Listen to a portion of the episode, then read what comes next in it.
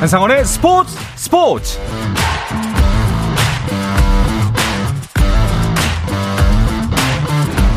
스포츠가 있는 저녁 어떠신가요? 아나운서 한상원입니다. 국가대표를 만나는 목요일 저녁은 어떠신가요? 태극마크의 무게감과 국가대표 선수들이 흘리는 땀방울의 의미를 되새겨보는 시간 나는 국가대표다를 준비했는데요. 자 오늘은 스포츠 범주 안으로 들어온 힙합 문화 예술과 스포츠의 대융합 그 대표 주자인 브레이킹 국가대표 선수를 만납니다. 스포츠 스포츠가 준비한 국가대표 응원 프로젝트 나는 국가대표다.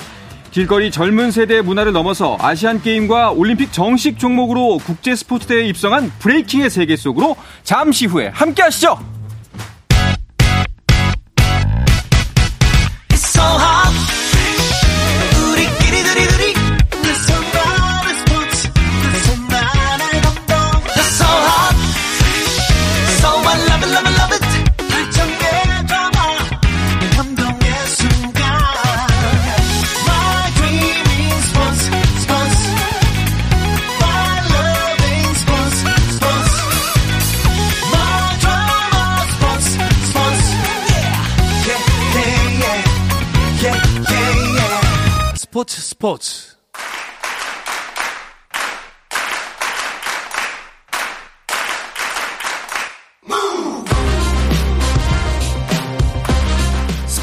스포츠 스포츠가 준비한 국가대표 응원 프로젝트 나는 국가대표다. 3월 길거리에서 올림픽까지 진출한 항저우 아시안게임과 파리올림픽의 정식 종목 브레이킹의 대한민국 국가대표 선수와 함께하겠습니다. 자, 소개해드립니다. 브레이킹 국대로 돌아온 전설의 비보이 김홍열 선수입니다. 어서 오십시오. 반갑습니다. 반갑습니다. 네. 자, 그리고 오늘 브레이킹 이야기를 함께 나눌 분은요. 브레이킹 국제 심판이자 대한민국 댄스 스포츠 연맹 이사, 스포츠 스포츠 주간 농구 출연자 배우 박재민 씨입니다. 어서 오십시오. 야, 여기도 나옵니다. 박재민입니다. 이사 국제 심판이자 이사님이셨어? 아, 예. 네. 뭐 그러면 놀라셨죠? 그러니까요. 네. 그 게임 보면은 그런 사람 그 있잖아요 캐릭터들 칭호 모으는 거. 아, 예. 전설의 컬렉터, 영웅, 뭐 전설의 네. 궁수. 그렇죠. 그러니까 이번에 뭐 이사까지 네. 그런 겁니다. 네. 알겠습니다. 두 분은 그러면은 전부터 아는 사이세요? 그렇죠. 어, 네. 오, 오래됐죠. 한 20년 아, 넘게 됐어요. 20년? 네, 20년 넘었죠. 왜냐하면 김홍렬 선수가 처음 이제 프로팀, 그러니까 처음은 아니고 저랑 만났던 때는 익스프레션이라고 하는 프로팀에서 예, 예. 만났었거든요. 저는 그때 이제 약간 뭐 연습생이자 객원 MC 같은 역할이었고 예, 예. 김홍렬 선수는 이제 다른 팀에 있다가 이제 프로팀에 꼭 데려오고 싶다 저희 리더 형님께서 오. 그렇게 해서 데뷔를 했던 오래됐습니다 저희도 중학생 고등학생 나이였으니까 와 대단하네요. 네. 근데 갑자기 좀 궁금해지는 게 박재민 위원 아까 이제 국제 심판 자격증 있고 네. 또 이제 스포츠 연맹 이사라고 했잖아요. 네. 도대체 몇 종목까지 커버 가능한 거예요? 저 어, 올림픽 및 아시안 경기 대회 종목 다 가능합니다. 뭐 카바디, 뭐 네. 용선, 뭐 다 됩니다. 와. 네, 뭐 붙여만 주십시오. 그냥 취직을 하시는 편에 이번 이번 기회에. 네, 아니, 네. KBS 사원증이 아직 안 나왔어요. 그러니까요, 사원증 드려야 될 것 같습니다. 그 아시안 게임 올림픽에 나갈 수 있게 되었다 브레이킹이란 종목이 네. 그 소식이 딱 처음에 들었을 때 김홍렬 선수만큼 기쁘고 신난 사람이 없었을 것 같은데 김 선수는 이 소식 듣고 어떠셨어요? 어, 아시안 게임 올림픽 네, 뭐 당연히 드디어 브레이킹이 이제 오. 큰 지금보다 더 큰 세계로 나가니까는 더 물론 기뻤죠. 그렇군요. 음. 아니 그런데 사실 어뭐 차츰 이야기를 나누겠습니다만 김홍렬 선수가 현역 중에서 거의 최고참이잖아요. 음. 예, 그래서 국가대표 선발전에 출전하지 않았다가 어 올림픽에도 브레이킹이 정식 종목이 된다. 이 얘기를 듣고서 마음을 바꿨다는 소식이 있어요. 음. 아, 근데 그러니까 처음에 올림픽 소식이 들었을 때는 하고 싶었던 마음이 컸다가 그러고 나서 다시 드는 생각은 좀 아, 그래도 나이 때문에 안 되지 않을까라는 음. 생각에 좀 접고 있어 아예 마음을 접고 있었는데 어느덧 좀 해가 좀 지나면서 다른 이벤트들을 통해서 제 체력이 그래도 괜찮다는 걸 좀 확인하고 나니까는 네. 아, 그래도 한 번 더 도전할 수는 있지 않을까라는 다시 그런 생각이 들더라고요. 오, 브레이킹 종목에도 물 이제 뭐 스포츠 일을 떠나서 굉장히 격렬하잖아요, 일단. 그렇죠. 그러다 보면 당연히 aging curve가 있을 것 같은데. aging curve가 있죠. 사실 이제 김홍렬 선수처럼 이제 30대 후반에 있는 선수들은 사실 지금 굉장히 좀 고민을 많이 하는 세대기는 해요. 네. 왜냐하면 기존에 저희가 컬처라고 하는 문화 있을 때 비보이와 올림픽 그리고 아시안 경기 대회 정식 종목인 브레이킹은 똑같지만 약간 달라지는 부분이 있어요. 오. 체력적인 부분이 훨씬 더 스포츠적인 영역에서 훨씬 많이 필요하거든요. 올림픽이. 그렇죠. 네. 그러다 보니까 이번 신규 종목이 되면서 사실상 30대 중후반에 있던 선수들은 고민을 많이 했죠. 음. 이게 될 것인가 안 될 것인가. 근데 김홍렬 선수 같은 경우는 컬처신에서는 여전히 세계의 압도적인 기량을 네. 발휘를 하면서 본인도 아마 한 1, 2년 정도 좀 이제 뭐 본인의 체력을 테스트를 해봤던 것 같아요. 그러면서 저랑도 얘기를 긴밀하게 나눴는데 저는 적극적으로 좀 추천을 했고 음. 김홍렬 선수가 들어와도 충분히 경쟁력이 있을 거로 보인다. 이제 김홍렬 선수도 절치부심을 한 끝에 이제 오겠다라고 마음을 음. 먹으면서 단번에 국가대표를 선발이 됐죠. 그렇군요. 알겠습니다.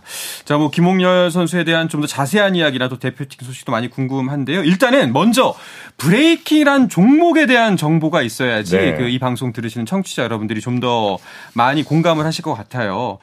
박재민 위원이 그 브레이킹을 어, 좀 설명을 부탁드리는데 뭐 브레이크 댄스, 비보잉 이거하고 그렇죠. 똑같은 건가요? 그렇죠. 이제 브레이킹이라고 하는 것을 예를 들어 우리가 뭐 계란을 계란이라고 하든지 뭐 달걀이라고 하든지 음. egg라고 하든지 그런 것처럼 사람이 부르는 거에 따라서 이름은 달라지지만 형태는 똑같습니다. 1970년대 초반에 물론 그 전부터 브레이킹의 기원을 찾아볼 수 있지만은 이제 Legendary Twins라고 하는 미국의 브롱스에 있던 한 쌍둥이 그리고 푸에르토리코 이제 거주민들 흑인들이 좀 모여서 파티 문화에서 이 춤을 유형화 시켰다라는 음. 게 이제 음. 정설이고요. 70년대부터 이렇게 글쎄요. 흑인 문화라고 하면 좀 그렇고 빈민층의 문화. 네. 미국 뉴욕의 빈민층의 문화에서 스포츠적인 요소가 가미됐던 춤이 이제는 어느덧 뭐 50년이 지나서 스포츠로 인정을 받게 되면서 가장 독특한 형태의 스포츠 로 자리를 잡게 됐고요. 되게 재밌는 거는 우리가 뭐 댄스 프로그램들이 많잖아요. 거기서 배틀이라는 단어를 써요. 음. 배틀이라는 단어는 엄밀히 말하면은 브레이킹에만 적용을 할 수가 있어요. 그렇군요. 네, 뭐 이렇게 안무라든지 혹은 뭐 우리가 알고 있는 popping이라든지 이런 브레이킹 문화는 사실 브레이킹의 이후에 나온 배틀 문화고 네. 배틀 문화라고 하는 서로가 마주 보면서 야 네가 이기나 내가 이기나 한번 끝까지 싸워보자라고 했던 것은 엄밀히 말하면은 배틀 문화는 브레이킹에서 파생됐다 어. 이렇게 좀 이해를 하시면 되겠습니다. 이거 개인적인 궁금함인데 네. 사실 왜 브레이크 댄스인지 왜 음. 브레이킹이라 부르는지 혹시 이유가 있나요? 이게 이제 노래가 간주가 있어요. 네. 음악이 이제 노래가 가사가 있는 부분이 있고 간주가 있는데 그 간주 부분을 break라고 해요. 그렇죠, 그렇죠. 네. 네. 그래서 DJ가 음악을 틀고 있는데 어 간주 부분에서 춤을 추는 애들이 있는 거예요. 네. 클럽에서. 어, 이 부분만 계속 반복해서 틀어줬어요. 어. 그래서 이 친구들을 브레이크 시간에 춤을 추는 아이들. 아. 그래가지고 break boy, break girl. 그게 바로 B-boy, B-girl이 되면서 거기에서 춤을 추는 형태를 브레이킹이라는 단어로 저희가 이제 고유명사로 확정 짓게 됐죠. 그렇군요. 굉장히 궁금했습니다. 이게 사실. 네. 그 김홍렬 선수에게 좀 궁금한 게 어, 예전에는 이런 비보잉, 브레이크 댄스 하면 길거리 문화, 그냥 젊은, 정말 젊은 사람들만이 향유하는 문화로 인식이 많이 됐었는데 요새는 좀 인식이 많이 달라졌나요? 뭐, 어, 일단 스포츠 올림픽 종목이 되면서 좀 다들 의아한 점이 많이 있는 것 같아요. 음. 어떻게 스포츠가 어떻게 어떻게 올림픽 종목이 됐을까? 근데 저도 사실 좀 의아하거든요. 어, 본인이 어떻게 이게 됐을까? 네. 근데 사실 춤을 춰본 입장에서는 이 안에 충분히 스포츠적인 요소가 그렇죠. 있다고 느끼거든요. 맞아요. 이게 뭔가 예술적으로 제 자신을 표현하는 것도 있지만은 그거를 이제 더 다듬기 위해서 반복하는 과정에서는 내가 지금 춤을 추는 건가 운동을 하는 건가 음. 모르는 순간이 좀 많이 있어요. 그래서 음. 이건 진짜 스포츠 같은데라고 생각했는데 그걸 저만 느낀 게 아니었던 것 같아요.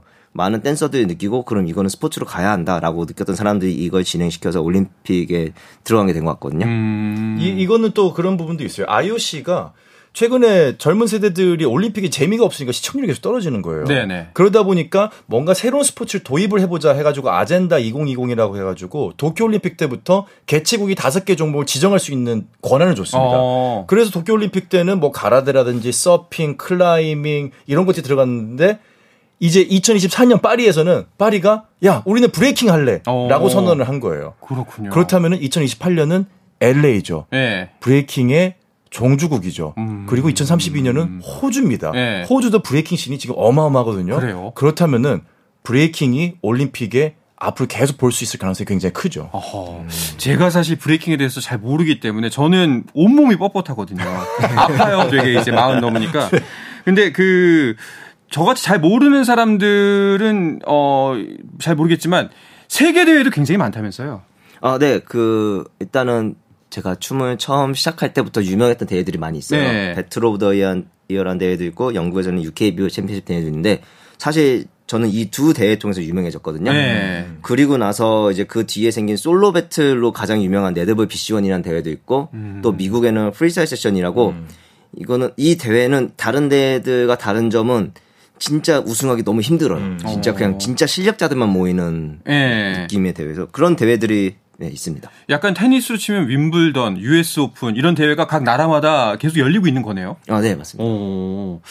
그 사실 브레이킹 그리고 뭐 여기 힙합 문화라고 하면은 좀 저항과 자유를 굉장히 강조하는 부분들이 많은데 이게 스포츠 영역으로 들어오게 된다면은 조금 달라지는 면이 있을까요?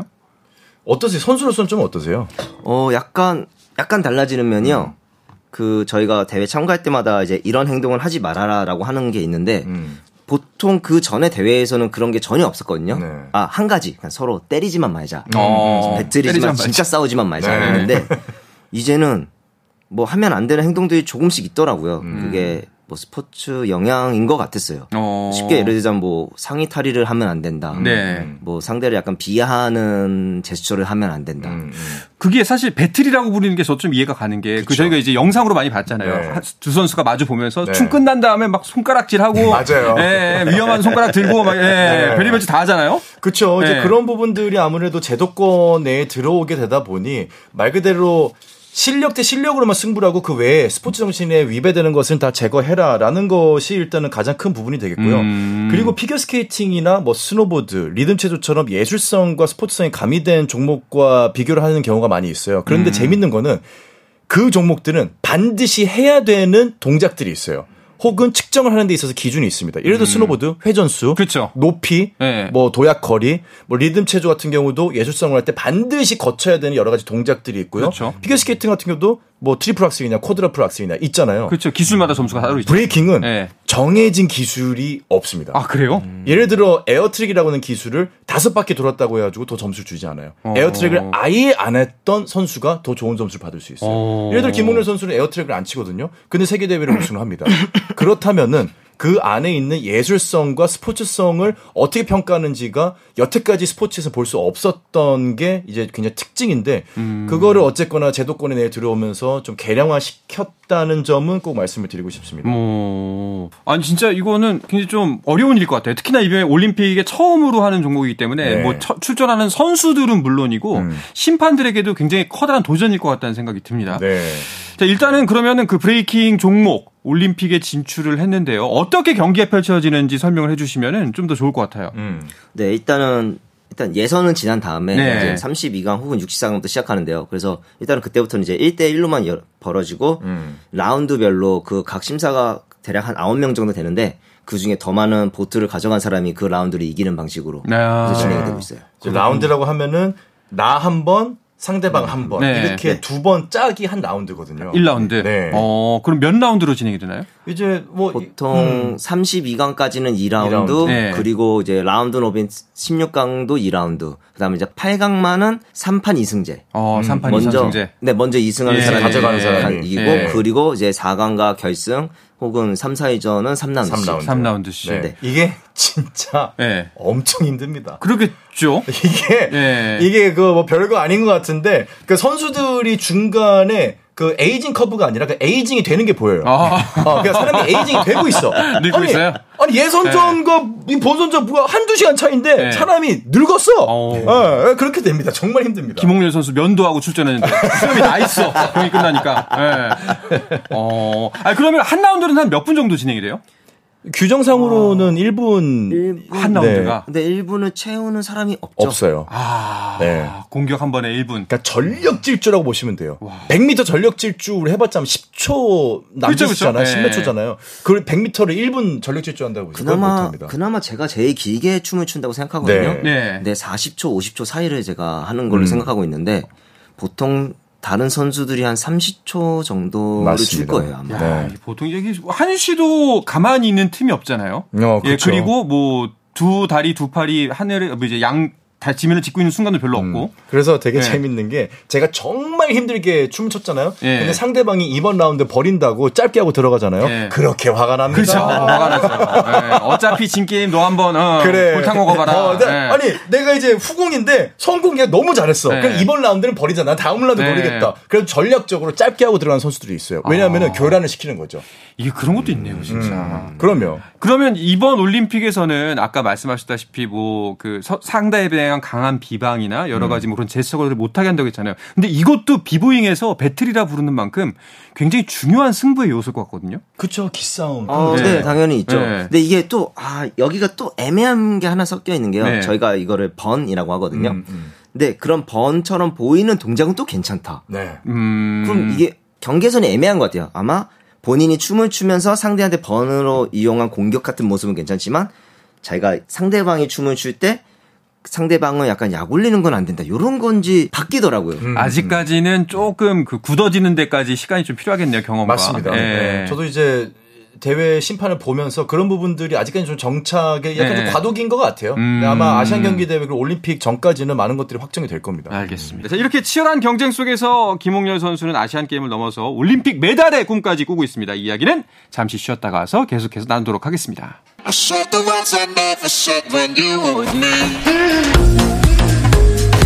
국내 유일 스포츠 매거진 라디오 한상원의 스포츠 스포츠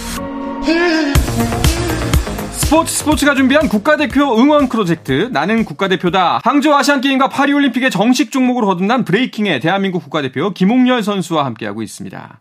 근데 사실 그 김홍열 선수라고 이렇게 계속 이야기를 하면은 못 알아듣는 분도 많이 계실 것 같아요. 보통 비보이들이 자기 별명을 닉네임을 짓잖아요. 네, stage name이 있죠. 예. 네. 홍열 선수는 뭔가요? 쉽게 홍텐입니다. 홍텐. 네, 홍텐. 아, 네. 부끄러워하시네요. 네, 몇살 때 지었어요? 이게 그 아까 저기 재민이 형이 말씀하셨던 Expression이라는 팀에 들어가면서 네. 그때 당시 저희 인터넷으로 그 다음에 카페 아이디를 만들어야 됐었거든요. 네. 거기에 가입해야 되는데 그 이름을 쓰다 보니까 비보이, 홍, 열로 쓰다가 아 이거 좀 그런가 하고 네. 숫자 10으로 썼는데 그냥 그게 굳어졌습니다. 굳어졌어요. 10대 때. 네. 네. 부끄러울만 하네요. 네. 네. 저도, 저도 비보이 name 있습니다. 네. 뭐, 뭐죠? 저도, 저는 스나이파입니다. 스나이파? 네. 스나이파. 스나이파. 네. 다, 이게 다 이름들이 있어요. 그렇군요. 근데 김홍열 선수의 이름을 보면은 이 사람의 연식이 느껴져요. 지금 이제 밑에 세대들은 이름들이 다 멋있어요. 아. 되게 멋있어요. 그렇죠. 근데 우리는 이름에서 막 따오다 보니까 뭐, 김홍열, 홍텐 그 네. 당시에 한 친구도 있었는데 그 친구 말 수가 없었어요. 네. 그래서 mute예요, mute. mute. 아. 우리 김준희 친구였는데 네. 말안 한다고 그래가지고 음소거 mute도 있었고 어. 뭐, 뭐, 그랬습니다. 네. 그때 당시 덕희, 민, 덕희, 뭐. 네, 다 네. 이름 네, 그랬죠. 참 토속적이고 네, 좋네요. 보통 그렇게 10대 때 한 선택들이 많이 부끄럽더라고요. 네. 참 마흔 넘어서도 영향을 미친다는 게. 그러게요. 하지만 이 홍텐 이 이름은 거의 전 세계에서 모르는 사람이 없죠. 비보잉을 하는 사람 중에서는. 없죠. 네. 김홍렬 선수는 그 농구로 치면 마이클 조던이에요. 오, 그 네, 저는 그렇게 비교하고 싶어요. 농구를 만들진 않았지만은 네. 역사상 최고의 선수가 누구냐? 하면 마이클 조던 얘기하듯이 브레이킹을 만들진 않았지만 역사상 최고의 브레이커가 누구냐? 하면 김홍렬 선수를 빼고 얘기할 수는 없어요. 그러면은 막 그 세계 대회 가면은 김홍렬 선수 딱 들어오면은 막 사람들이 웅성웅성해요. 어, 그럼요. 홍텐 홍텐 말 후배들은 난리가 나죠. 와, 네. 외국 사람들로. 어, 그럼요. 야. 대단하네요. 그러면은 궁금해지는 게 김홍렬 선수는 처음에 브레이킹을 어떻게 시작하시게 된 거예요? 어, 처음에 진짜 별거 아닌 계기인데요. 중학교 2학년 때 그 반 친구 한 명이 갑자기 춤을 보여주는 거예요. 근데 그게 음. 춤이라고 하기도 뭐할 만한 원킥이라고 다리를 하나씩 차는 게 있거든요. 네. 그런 그런 동작을 보여주길래 그냥 할 수 있을 것 같아가지고 집에 가서 몰래 연습한 다음에 다음날 나도 할 수 있어 하고 어. 보여주고 그러다 보니까 같이 연습하다 보니까 진짜 그렇게 시작하게 돼버렸어요. 야 그러면은 언제부터 좀 두각을 나타냈나요? 그때부터 학교나 그 지역에서 유명한 춤꾼이었어요? 아, 아니요, 제가 좀 후반 늦게 시작해가지고 네. 다 주위에 잘하는 사람들이 많아서 저는 항상 쫓아다니기 바빴어요. 음. 그래도 더 먼저 시작한 친구들이 많아서 배워가지고 좀 더 빨리 배우기는 했죠. 어, 사실 그 김원효 선수가 좀 많이 그 겸손해야 하는 것 같아요. 방송이다 보니까. 네. 박재민이 형이 그, 그동안 김홍렬 선수의 업적, 수상 내역들을 한번 간략하게 짚어주시죠. 그러니까 우리가 얘기하는 뭐 세계 몇 개 뭐 메이저 대회 이런 것도 네. 있습니다. 아까 김홍열 선수가 언급했던 뭐 UK B-Boy Championship, Battle of the Year 이런 대회들은 사실 국가별 예선전이 있고 그다음에 거기서 세계 대회 나가서 또 어떤 예선 다른 형태 예선전을 거친 다음에 겨우 배틀을 할수 있는 그런 자격들이 주어지거든요. 음. 근데 그런 대회 뭐 휩쓴 건 당연하고 저는 이 대회를 얘기하고 싶어요. 레드불 BC One이라고 하는 전 세계에서 가장 어려운 1대1 배틀 대회가 있습니다. 음. 이 대회를 한 번 우승하면은 이 사람의 커리어가 완전 달라져요. 어. 급변해요. 근데 네. 두번 우승한 선수가 전 세계에 딱세명 있어요. 아, 전 세계 세 명. 그 중에 한 명이 김홍열 선수입니다. 와. 약간 세계 선수권 대회 같은 네. 느낌이네요. 진짜 음. 정말 1대1로 올라와서. 그렇죠. 네. 그리고 이번에 3회 네. 세 번째 타이틀을 노리러 출전을 합니다. 아, 언젠가요? 올해 10월 달에 파리에서 열립니다. 네. 10월 달에 파리에서. 네. 그 대한민국 예선전은 이제 제가 또 사회를 보러 가는데 네. 물론 이제 와일드카드기 때문에 예선전을 거치지 않고 본선 곧바로 진출하지만은 레전드의 반열을 역사를 또 한번 쓸 수 있지 않을까 저는 기대하고 있습니다. 어, 일단은 전초전이 되겠네요. 음. 예. 아. 그렇죠. 예. 올림픽의 전초전 그거를 노리고 아마 올림픽에 관련된 선수들만 또 와일드카드로 주고 있는 것 같습니다. 맞아요. 아. 네. 혹시 그 수많은 수상 경력 중에서 내 인생에 가장 기억에 남았던 대회 혹은 순간이 있을까요? 아 방금 솔직히 재민이 형이 말씀하신 것처럼 BC One이 아무래도 음. 저한테는 제일 큰 오. 기억에 남거든요. 근데 그거 말고도 뽑자면 사실 2002년도 제가 정말 세계대회 뭔가 그 두각을 처음 나타낸 네. Battle of the Year랑 UK B-Boy 챔피언십 그 두 대회가 UK가 조금 더 빨라져요. 그러니까 UK가 좀 더 그 기억에 남긴 해요. 음. 야, 20년 전에 우승을 하고 지금도 역시나 우승을 노리고 있다는 게 대단하네요. 아니 그냥 농구계에서 르브론 제임스가 20년 동안 그쵸? 퍼포먼스를 보이고 있잖아요. 약간 네. 약간 그런 느낌이에요. 그냥 퍼포먼스 떨어질 거라고 사람들이 예상도 하고 기대도 하고 아쉬워도 하는데 다운 대회 보면은 그 컨디션을 그대로 유지하고 나와요. 또 어. 새로운 동작을 가지고 나오고 그런 거 보면은 참 노력이 어떤 영웅을 만든다라는 걸 증명을 하고 있는 것 같습니다. 어, 그러면 궁금해지는 게 또 이겁니다. 김홍열 선수 그렇다면은 그 당연히 춤 연습이야 늘 하시겠지만 평소에 그 외에 나의 이 몸 상태를 유지하기 위해서 혹은 선수 생활을 위해서 음. 하고 있는 노력들이 있다면 뭐가 있나요? 그냥 되게 당연하다고 생각했는데 그냥 맨몸으로 운동하고 맨몸으로 스트레칭하는 거를 그냥 꾸준히 하고 있거든요 음. 매일매일. 근데 저는 이게 당연히 모든 비보이들 비걸들이 다 하고 있는 줄 알았는데 생각보다 안 하고 있더라고요. 아. 그래서 제가 빨리 그만뒀어요. 아. 어깨 탈골이 너무 심해가지고 네. 스트레칭 안 하고 하다 보니까. 아 중요하군요. 네. 사실 진짜 정말 그 말씀드리니까 가장 기본적인 게 중요하네요, 진짜. 그러니까요. 어. 자 그러면 올 10월에 있을 그 뭐지 레드불 대회 네. 그리고 이제 파리 올림픽까지 이제 목표를 두고서 지금 계속 달려가고 계신데 요즘에는 그럼 대회 준비하기 위해서 어디 계시나요? 선수촌에 계시나요? 어 지금은 선수촌에 한 반, 그냥 그리고 밖에서 반 정도 있고요. 음. 이제 곧 있으면 한 8월 정도부터는 거의 선수촌에만 있을 것 같습니다. 8월 정도부터는 아시안 네. 게임 대비해서. 네. 선수촌은 처음 가보신 거죠? 어, 네, 얼마 전에 한, 한 달쯤 전에 가본 게 처음이었어요. 어. 네. 대표팀이 이제 늦게 차출이 돼가지고. 예. 네. 아. 선수촌에서는 어떤 훈련들을 하나요? 선수촌에서 일단 기본적으로 웨이트를 좀 더 많이 시켜, 음. 시키더라고요. 그래서 예. 좀더 몸을 만들고 체력을 좀 더 만들 수 있게. 예. 그리고 나서 이제 저희들이 하는 또 춤 연습을 또 따로 하고요. 어. 네. 그 예전에 우리가 방송을 통해서 보면은 그 대표팀 선수들이 다 함께 모여서 하는 운동들 있잖아요. 네. 아침 뭐 조깅이라던가 아, 네. 그것도 같이 해야 되나요? 네, 조조 훈련도 네. 아침 6시마다, 네. 좀 볼멘, 볼멘 소리가 나올 법도 한데요. 좀 비보이들 사이에서. 지금도 장재근 아. 옛날 육상 우리 네. 메달리스트 네. 우리 선배님께서 촌장님이세요. 그걸 제가 또 이제 친한 형님이어가지고 네. 만나고 왔는데 그 전에 기조하고는 다르게 아침 운동 안 나오면 방 빼라고 어. 그랬다고 하더라고요. 네. 그래서 저희 브레이킹 종목들도 아침에 완전 빼박입니다. 아, 그렇군요.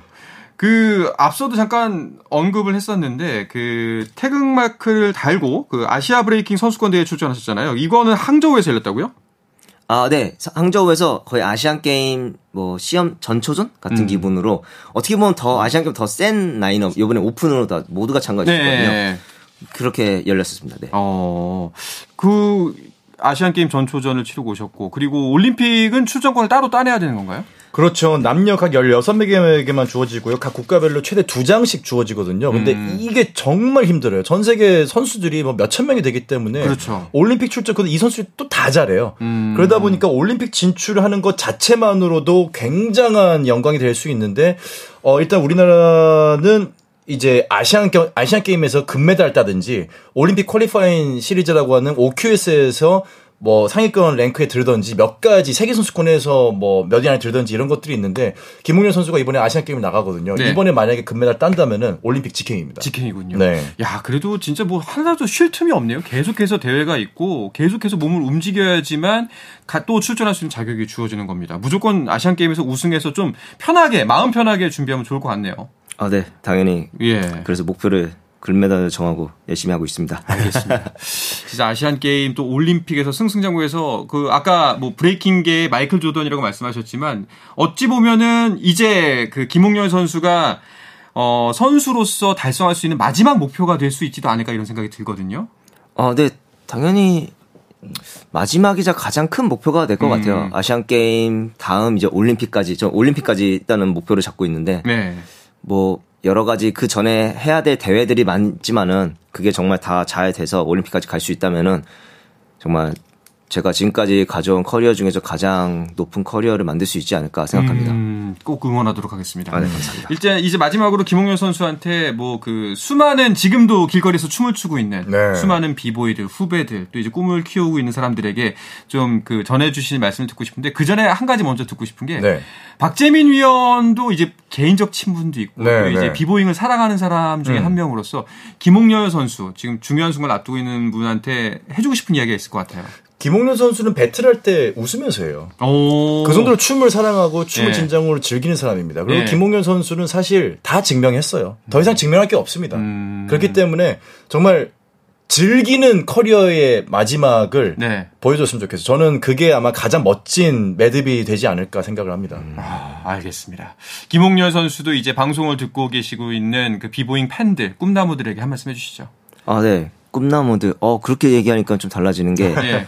우리나라가 좀 꿈나무들 새로운 그런 학생 댄서들이 많이 없거든요. 음. 학생 비보이 비걸들이 많이 없어요. 그래서 요번 대회를 통해서 이쪽 브레이킹으로 좀 꿈을 갖고 시작하는 어린 친구들이 많이 생겼으면 좋겠습니다. 알겠습니다. 음, 음, 아, 네, 네. 말씀을 들으니까 이미 뭐 많은 것을 이뤘지만 또 이제 후대를 위해서 새로운 걸 개척하고 있는 선수구나라는 음, 생각이 듭니다. 음. 꼭 아시안 게임 메달을 목에 걸고 저희 방송에서 다시 한번 모실 날을 기대해 보도록 하겠습니다. 예.